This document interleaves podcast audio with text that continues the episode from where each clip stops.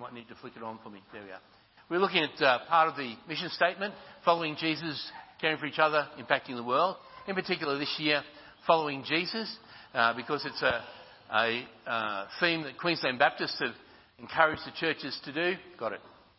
And um, actually, next week I'll be uh, playing a video message from Jason Elmsmore, who's the director of, move, of our movement uh, in, in, in, Queensland Baptist, talking about this very issue of, of uh, discipleship. So uh, that's for next week.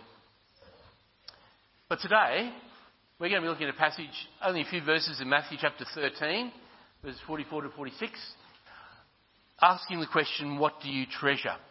And the reason why we're looking at that is we want to make sure that we're followers of Jesus, not just a part of his fan club. That we're not just fanboys or fangirls.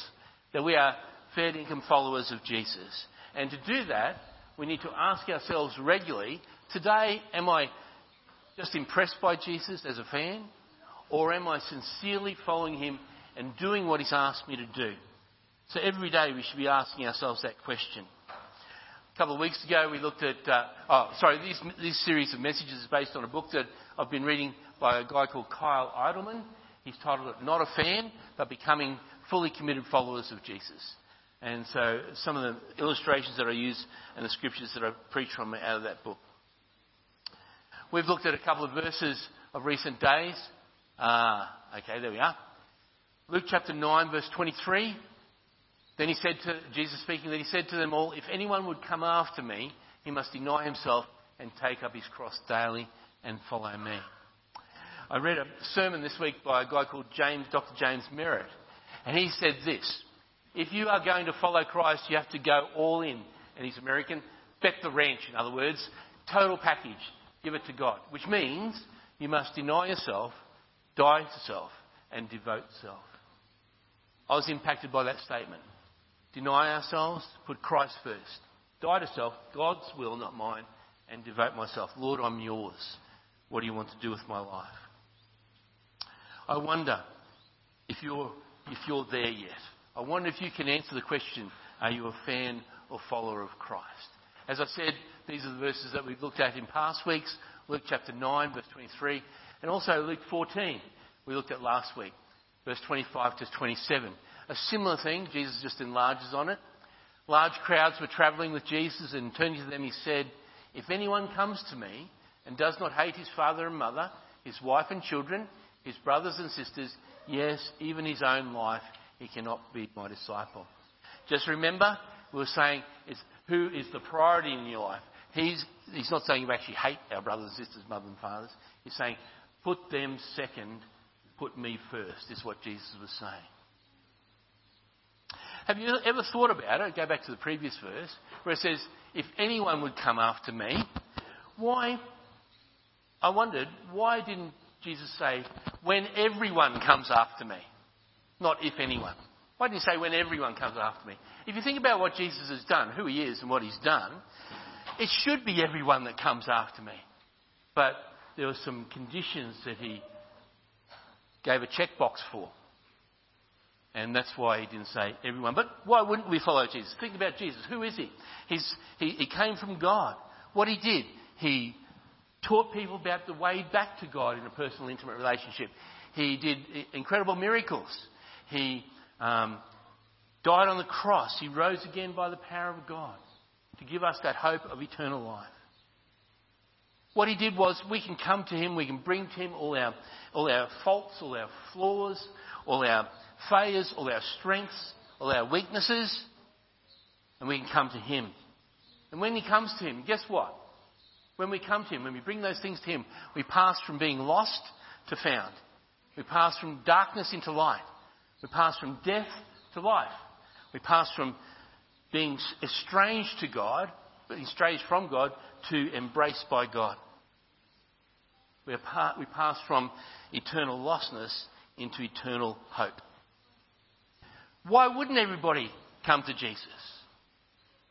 Because even though salvation is free, following Jesus can be costly. Because Jesus wants us to deny to us to deny ourselves, take up his cross, and follow him daily. So often, We come to Jesus on our terms rather than on his terms. He wants us to come on his terms. Now, the title of this message today is What is Your Treasure? And often this, Jesus spoke about this, certainly in the parables. We're going to look at a couple today. And that treasure is along the lines of what I want rather than what God wants. And so often we will say we're chasing after something that's important to ourselves. We're chasing after something that's available to ourselves, our treasure. Jesus wants us to stop holding back and make Him our treasure. That's what Jesus wants. I don't know what it costs you if you're in a uh, marriage relationship. I don't know what it costs you in your dating days, in your pre-marriage days. I know for many of many a, a, a romantic man who's chasing after a young lady, they'll do anything they can to capture the attention of that young man, of that young lady. Sorry, they'll do anything they can to sometimes even crazy things to express their love. I don't know if I told you about one chap who I did a wedding ceremony for uh, uh, uh, on Pallarenda Beach in Townsville. He wanted to, even though it was the wedding day and he'd already captured, or sorry, convinced this lady that she should marry him, he wanted to show her his love. And so he planned the wedding for sunrise. And at sunrise, everybody, the guests and everybody walked down the beach uh, before sunrise, sorry, they all walked down the beach. And when they got there, there was all these rose petals in a pathway up to these rocks where the ceremony was going to happen. And so we started the ceremony, and he timed it that they would be giving their rings to each other as the sun came up.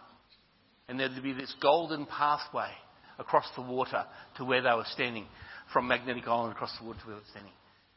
So excited in his planning, he wanted to demonstrate his romantic love. Did a crazy thing like that. Got there, it was cloudy, So the uh, lady playing the, the, flute did wonderful. And uh, you can see the dejection on the groom's face. I said, Don't worry about it. We'll just pray. It will be a great service. And it was. It was a great service. And, and prior to the wedding vows, and uh, prior to giving the rings, I said, How about we pray? And uh, even though words were coming out here in my head, I was saying, Lord, lift those clouds, please. When we opened our eyes, guess what?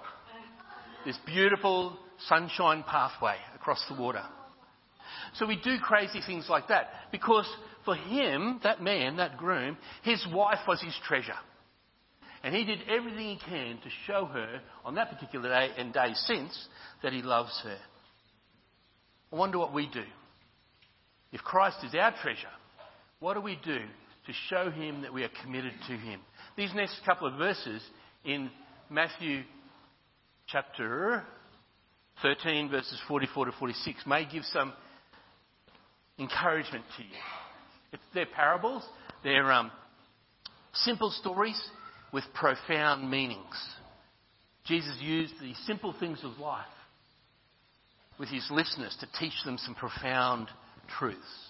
Matthew chapter 13, verse 44 says, The kingdom of heaven is like treasure hidden in a field. When a man found it, he hid it again. And then in his joy, went and sold all he had and bought that field. That was his treasure. The second verse is verse 45 46. Again, the kingdom of heaven is like a merchant looking for fine pearls. When he found one of great value, he went away and sold everything he had and bought it.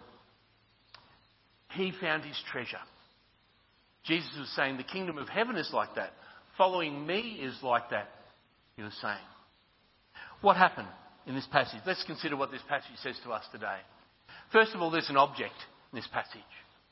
And the question is, what do you treasure? What, what is the object of your treasure?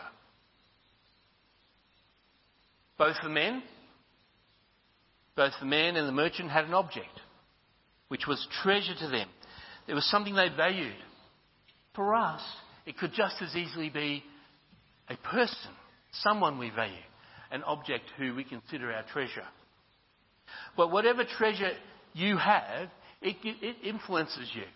Whatever treasure you want, it influences you. What is the treasure in your life? For some of us, it might be family, or uh, children, or grandchildren, or a, a spouse. It could be a hobby, a career. It could be investments. It could be our freedom. It could be Jesus. Jesus could be our treasure. I hope he is. So Jesus had a lot to say about treasure. And I, he taught that treasure speaks words into your spiritual life. Whatever treasure is, it speaks into your spiritual life. You might say that Jesus is your treasure. How visible is that? If your actions and your words and your attitudes cause you to pursue something else other than Jesus, is Jesus really your treasure? Sometimes people say some things, but their actions and their lifestyle, their life choices, don't confirm what they say they believe. I hope it's not us. But in reality, when all the fluff of life is stripped away, where do you give your time, your money, your energy? Is where your treasure is. That's the bottom line. You know, one of the reasons I love Jesus' teaching is that he keeps it so simple. He doesn't blur the line of what he expects. And this is another one of those occasions. In fact, in another occasion, he was talking about treasures and he, he was really straightforward. He says, Don't collect treasures on earth, because on earth those earthly treasures are a danger. Those earthly treasures are artificial. We need to be willing to admit what our treasure is. We need to be willing to put the effort in and the energy to find that treasure in Jesus, to find that pearl of great price. What is your treasure? The object for these two men was the treasure in the field or the pearl of great price. Okay, second thing to think about. What was the object, objective in these two stories? Well, the objective when it comes to treasure is to have it, isn't it? Yeah, if, you, if you're looking for treasure, if you're on a treasure hunt, the objective is to find it and enjoy it or keep it or whatever it is. Well, that was their objective too. Their objective was to, their goal, their aim was to have the treasure, have the pearl of great price. Jesus said a couple of times that we've read in the last, few weeks and today, if anybody would come after me, he was saying, if you want to make me your treasure, then you have to do some things. If you want to make me number one in your life, then you have to do some things. You know what he was saying there a couple of times? It was an invitation, it wasn't a demand or a command. It was an invitation. If you want to come after me, if you want to follow me, follow after me, then this is what you need to do. This is what you need to do. You can or you don't have to do it. It's your choice. You're invited. It is strictly an invitation. An invitation to be accepted and responded to. So the deal is do you or don't you follow Jesus? Will you or won't you follow Jesus? There's no middle ground. You can't think, oh, he's a nice guy, but I don't want to follow him yet. It's all in. All in. It means you're following him. If he's your objective, you're following him, not just cheering him on. Your objective is to know him, walk with him, and obey him. Whatever gets our focus is usually our treasure. If our focus is not Jesus first, then he's not our treasure. Uh, in the book by Kyle Idleman, he uses an interesting story about the, the different change in focus between boys and girls and friendships over the years. You might have experienced this. Grade one and two, you hear the comment, stay away from them, they give you germs. Yeah? But by fifth and seventh grade, the boys and the girls say, hmm, a, friend, a friend like her or a friend like him might be nice. And by the time they get to high school, I've got to have one of those. so a meaningful relationship is the aim of that story. That they, that person becomes their treasure. You have to have it. You know, a follower of Jesus only has one treasure. Do you know what that is? Jesus. So we've looked at the object, the objective in these two stories. What about some of the obstacles? There are some obstacles to these two fellows in their search and obtaining of the treasure. Both of these guys had the obstacles. that they didn't have the money. That sounds familiar for most of us, doesn't it? You want something, something's important to you, but you don't have the money. Well, this was their case. But what did they do? They didn't think it was too expensive. They went out and did something about it. Interestingly, the, the man in the field, he went out, out, he buried the treasure back down, he went out and sold everything else. But do you know what attitude he had in selling everything else? Joy. He was glad to do it because in selling everything else, he would gain his treasure. Same with the man, with the man who was chasing the pearl of great price. He had to go out and sell everything so he could obtain that treasure. I thought of um, the example of marriage. Uh, when, when, you, when you're going through the marriage ceremony, some of the wedding vows contain things like this for better or worse, for richer or poorer, and in sickness and in health. You know what I thought about? That isn't multiple choice. You don't get to choose those things.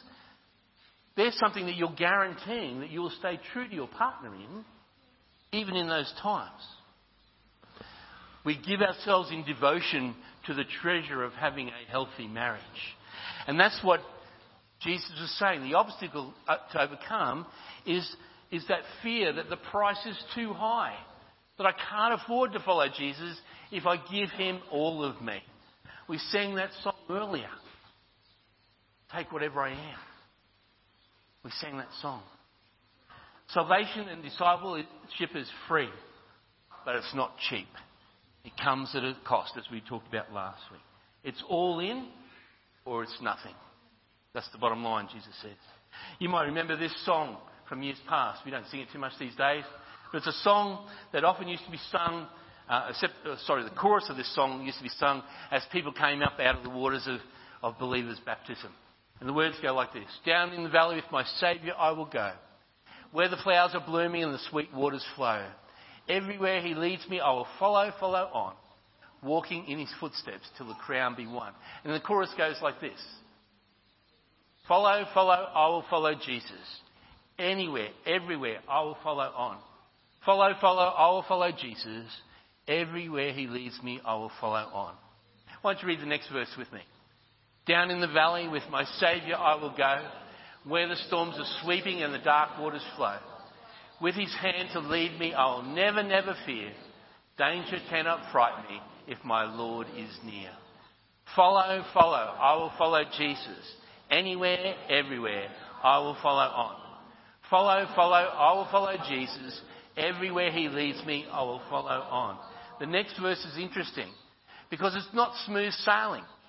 And the author of this hymn recognised that. It says, Down in the valley or upon the mountain steep, close by my Saviour will my soul ever keep. He will lead me safely in the path he has trod, up to where they gather on the hills of God. Whether it's a mountaintop experience with Jesus or whether it's a valley experience. Tough. Life is tough. Christ will lead us. And what's the last chorus say? Follow, follow. I will follow Jesus anywhere, everywhere. I will follow on. Follow, follow, I will follow Jesus. Everywhere he leads me, I will follow on.